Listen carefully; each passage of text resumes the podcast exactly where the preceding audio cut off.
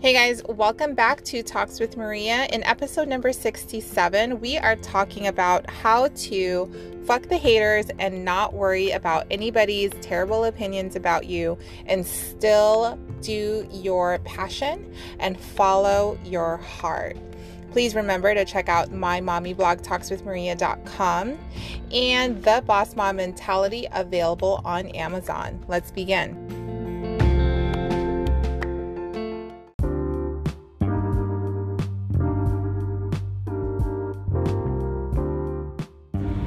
One of the most interesting things that I have encountered so far as I've come out as a writer, and you know, I've known that I've been wanting to be or have always had a passion for writing since I was about 12 years old when I would write down lyrics to music. And uh, I started just journaling all the time, just journaling about whatever was going on in my life. Um, then it turned into goal setting. And then I noticed as I was writing my goals, my goals would fruition. So I've always had a thing for writing, and I never knew exactly how to put that into reality for me. Like, how would I write? What would I write about? What, um, who would my audience be? And what if I'm not even qualified to be a writer? And what if people don't accept my writing and that I get criticized and rejected? And all of my life, I have fought this passion for writing. And I've always known that writing for me was huge, right? Clearly, in short. And now that I am 33 years old, now that, you know, life is a little bit more um it's le- it's less dramatic in terms of so many people and just being connected to different people. Like my social network has dramatically decreased by 99%, meaning I don't hang out with anyone. I only hang out with my children and my partner.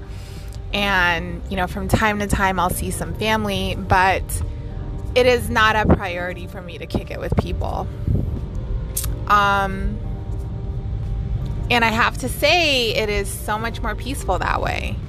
And it's really allowed me to look at my passion and look internally uh, to see what can I come up with to address some sort of article or maybe write a book, whatever it may be, right?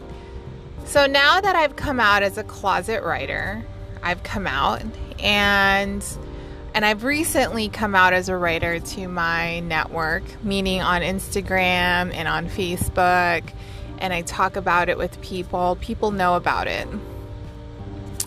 Um, it's interesting the support I get, and then also the non support I get. Because there's actually, I was listening to Robert Greene's newest book titled, um, the laws of human nature. And he mentioned something where when you come out with your talent, when you come out with what you do, what you love, when you come out with it, people, there's going to be a group of people that will arouse, it's going to arouse envy, jealousy, you know, non support when you come out with your talent or what you love to do because it creates insecurity in them. And surprisingly, that's what I've been fearing is that I don't want people to have any kind of negative vibes with me because all of a sudden I want to write a book, or all of a sudden I'm this author, or all of a sudden I have a self published book and I have a second one. I just I care so much about what other people think for the longest time that I did not want to f- ruffle up any feathers. So, as a 33 year old, I'm telling everyone who is younger or older than me or who are the same age as that I am to come out with your talent anyway. And who gives a fuck? Who gives a fuck if people are gonna judge you for it or are going to criticize what you're doing and maybe even talk crap about you behind your back or make comments, you know, under ghost accounts? Who gives a fuck? Because now that I've owned who I am, which is I'm a writer. I love to write. I just absolutely love to connect with people through words. Now that I've come up with it and it's been come out with it, it's been about a month and a half, you guys. A month and a half of coming out as a an author, as a writer, coming out with my passion. And only now do I feel so happy about actually sharing it with people. And actually like posting, um, you know, stories capturing the process of writing my book and how many edits I've had to make and revisions and and then shared like changing the cover of my book with two of my best friends and it's really cool that people are actually participating in this passion project that I have, right? And it's a passion project because essentially my passion is motherhood and personal development and writing. And it's really, really interesting that even though you're doing something so cool and so just not normal, even though people are going to figure out a way to throw shade at you or be silent about it. It's interesting how the people that I spend most of my day with have not said a word about it to me. It really makes me question their support. It makes me question their integrity. It makes me question their perception of me and whether, you know, they actually like me as a person. It really makes me just kind of like, ah, I can't believe that people's colors are really shining, you know, in this moment. And it just really highlights the fact that people are fake as fuck. They're fake as fuck. They smile in your face. And then when they see some shit on Instagram or Facebook, they don't even acknowledge it. But they'll acknowledge if you like fail they'll acknowledge when you're on the ground and you're crying. But when you're in your high and things are amazing or you're into some amazing shit, nobody acknowledges it. And it really it really shows people's intentions with you. And that's essentially what I've realized and have noticed as I've come out as a author, as a writer, as an indie author, self published author, whatever the fuck, right? And I guess it takes practice to just kind of develop a strong sense of your identity or my identity and my passion and have a strong sense of you know what? Fuck you guys. Like i don't give a fuck. Because i feel so good and i feel so profound and so there's such meaningful work behind all of this that even if maybe 20% of my social media doesn't like it and they think that it's a load of crap and that I'm not qualified to write a book or whatever, it doesn't matter to me because I'm still going to do it and I'm still going to share with people who appreciate it. And if they don't, then they don't. And it took me so long, you guys, to actually come around to just owning that and just owning and accepting the fact that most people will probably not like your shit, but there's going to be a sliver of people that will. And it's those sliver of people that you need to write to and write about or, you know, have that as your audience. And that's okay. Um, it took a lot of maturity and growing and it took me to isolate myself in terms of my social network because I think when I when you know there was a time where I was so worried about just being accepted and approved and just wanting um, people to like me and like what I do and whatever that I was afraid that I wasn't good enough as a writer. You know, pe- most people probably won't like this. And that I might be in the category of like weird or category of like I don't like you category and I did not want to be in that category. I wanted to be the liked person. And now that I've, you know, isolated myself as a person and just had have my priorities with my family, I've really been able to um, hone in on what I love and hone in on what my passion is, and then also hone in on how that all looks like. You know, the boss mom came up, the boss mom mentality was born with my first post on selfimprovedaily.com. And selfimprovedaily.com was my first website where I just wrote about um, personal growth and womanhood and parenthood and mother life, motherhood life, all of that. And I transferred that website to talkswithmaria.com on WordPress because it's just so much better functionality wise because the original website was on Blogger. But now that I have it on talkswithmaria.com, when I was transferring all of those posts, I noticed that they all were in the realm of improving ourselves as women, as moms, and I wanted to kind of weave them together as a whole book. So I had about 25 to 30 posts, uh, all under self improvement for mothers, motherhood, and self care. And I started just separating them in categories. And then I noticed that there were three categories that I wrote about, which is the beginning stage of motherhood, where you mentally prepare for motherhood.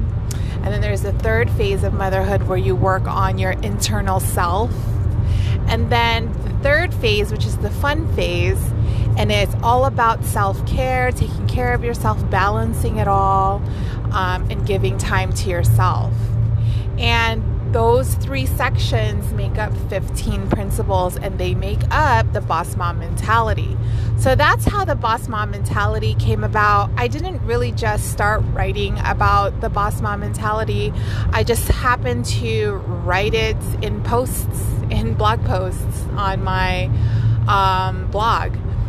And that's and then eventually I started weaving them all together, you know, beefing up different sections, adding things to different sections, and then made it all a book. So the the journey of writing this book has been very ex- extremely rewarding to me. And the point of this is to encourage you to do what you want to do. Like fuck everybody else. I was even you know, I've been blessed to inspire other people. In fact, I saw one of my old friends from high school. She was in town from Seattle and she had her whole family here. One of her oldest kids is about like 16 or 17, 16 or 17 years old. And she's a writer and she doesn't know what to write about and she doesn't know what platform to write on. She just doesn't know how to approach this passion she has. And I gave her some ideas and I told her my journey, how I was a closet writer and I hid it for so long and I've just finally came out literally a month ago because I was afraid of rejection and I was afraid of not being good enough and I was afraid of not being worthy enough to receive whatever the heck is going to happen if I came out as a writer. And I told her to avoid this from happening, fine tune your writing skills now. You know, write all write all the time. Post it on different places. You can even create ghost accounts and just see like what kind of response you get. Um, And over time, your skill of writing will get sharpened. Um, and then who knows the following you're going to create while you're doing it. So I encouraged her to, you know, dig deep into that and don't ever let it go and don't ever ignore it. Um, and I also told her that, you know, I've actually attempted to write twice in the past, writing a blog in the past, because writing is essentially, you know, a thing for me. And th- this third time, I haven't given up and I'm finally publishing a book on Amazon, and I can't believe that it took me this long, but it's better late than never.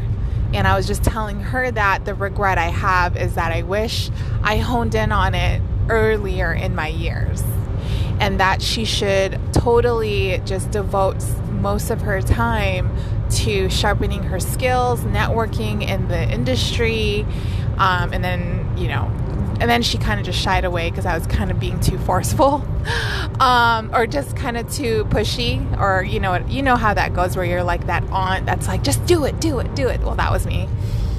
And then I was talking to one of my favorite coworkers. We were in the elevator, and she was telling me like I really want to cook. Like I think that I might actually do some sort of like catering job and see if like organizations will hire me to feed the company or something like that. And I was like, no way. Like I've known her for so long. I've known her even before I, I had babies. And never once did she ever tell me her passion was cooking and making dishes and putting things together that just was so delicious. You know, I've never heard that from her. And only now is she telling me all of this. And I don't know if she was inspired to come out with it because of this book I've been writing and the, the journey that I've shared with her throughout my time of just being a content creator and a podcaster and a YouTuber and a blogger. And now I'm an author. Like, I, I don't know if that's inspired her to tell me that she wants to cook and she wants to create, be like a chef, a famous chef one day but it was really it was really inspiring to me because that showed me that I'm inspiring people to think about what they love and what they like to do. And what could they give to the community and the people around them that can really create an impact. And ultimately that i think is what is a meaningful life. You know someone who is true to themselves, true with their work, authentic with what they give to the community, and have a, a connection with your art. You know, when you have that connection with your art, things are just so much the like light the colors of your world just really shine. You know, the blues are so much more bluer, the reds are so much more red, and the highlights of everything is just so much more magical when you step into your passion and, and your heart and what you love to do. So I encourage you to fuck those haters because that's what I did. And it took me, guys, it took me 30, 32 plus years to get the courage and balls to do it. And I feel amazing. And if you are younger and older or my age, do it. Figure it out. You can do it. You know, if you want to secretly just do it on the side, like I did, I did it secretly for about a year and a half, and then I came out with a book and told everyone about it. Do that. That's cool too. Whatever it looks like, just do like start creating things now. Start putting putting things in action you know, start writing, start drawing, start singing, start inventing, whatever the hell that makes your heart sing and sets your soul on fire. Just do it. So that is it for my episode today. I hope that this was inspiring, and I will be back with more Talks with Maria.